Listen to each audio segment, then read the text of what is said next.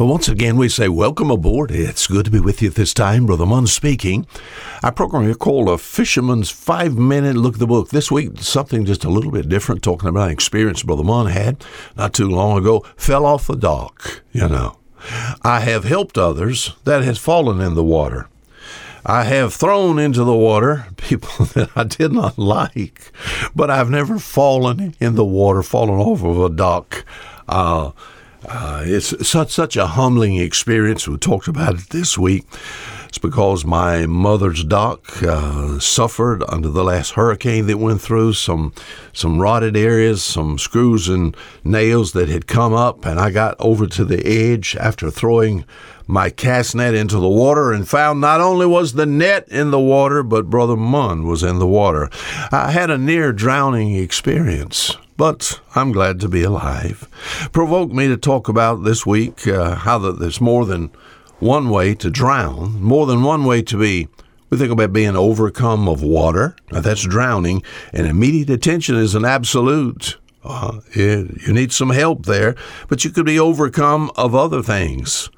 Uh, there in 1 Timothy chapter 6, Paul told young Timothy, uh, he said, as far as the love of money, and they that will be rich fall into temptation and a snare, into many foolish and hurtful lust. This is verse 9. 1 Timothy chapter 6, which drown men in destruction and perdition. There's more than one way to drown, being overcome of money. We talked yesterday, sometimes because of finding yourself uh, over overboard financially, you know and over your head financially, you know, sometimes it causes hardships. Hardships will discourage people, make them depressed, make them do foolish things. My friend, a near drowning experience. You know, thinking about drowning, being overcome of water, uh, being overcome of, we think about funds and hardship, you know, uh, a lot of people are just overcome of pleasure. Pleasure has a hold of them. You said, what do you mean? Pleasure sure has its place, my friend.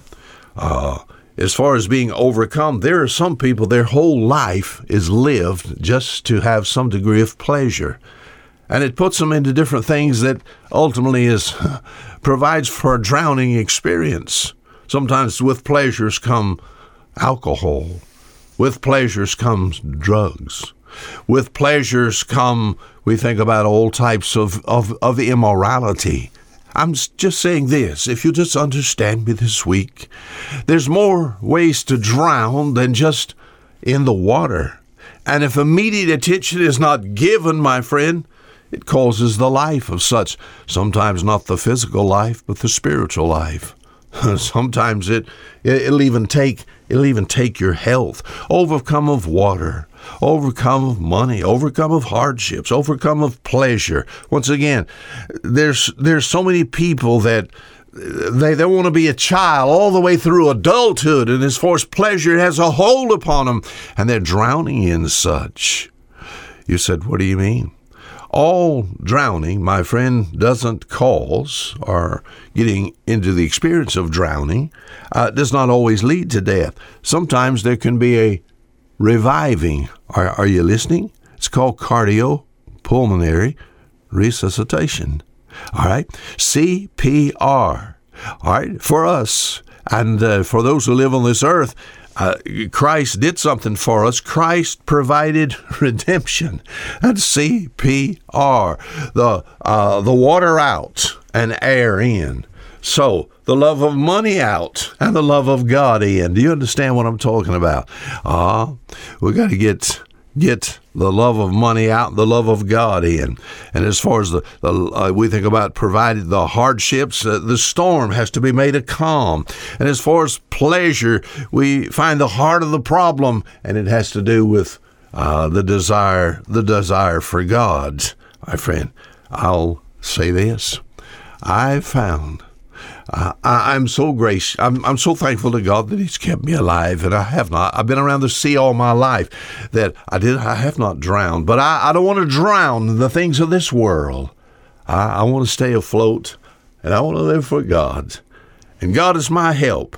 And I'm glad I have experienced CPR, Christ provided redemption, and He can help you. Am I talking someone to someone today in a drowning experience? Until next week, Fisher Fisherman saying goodbye.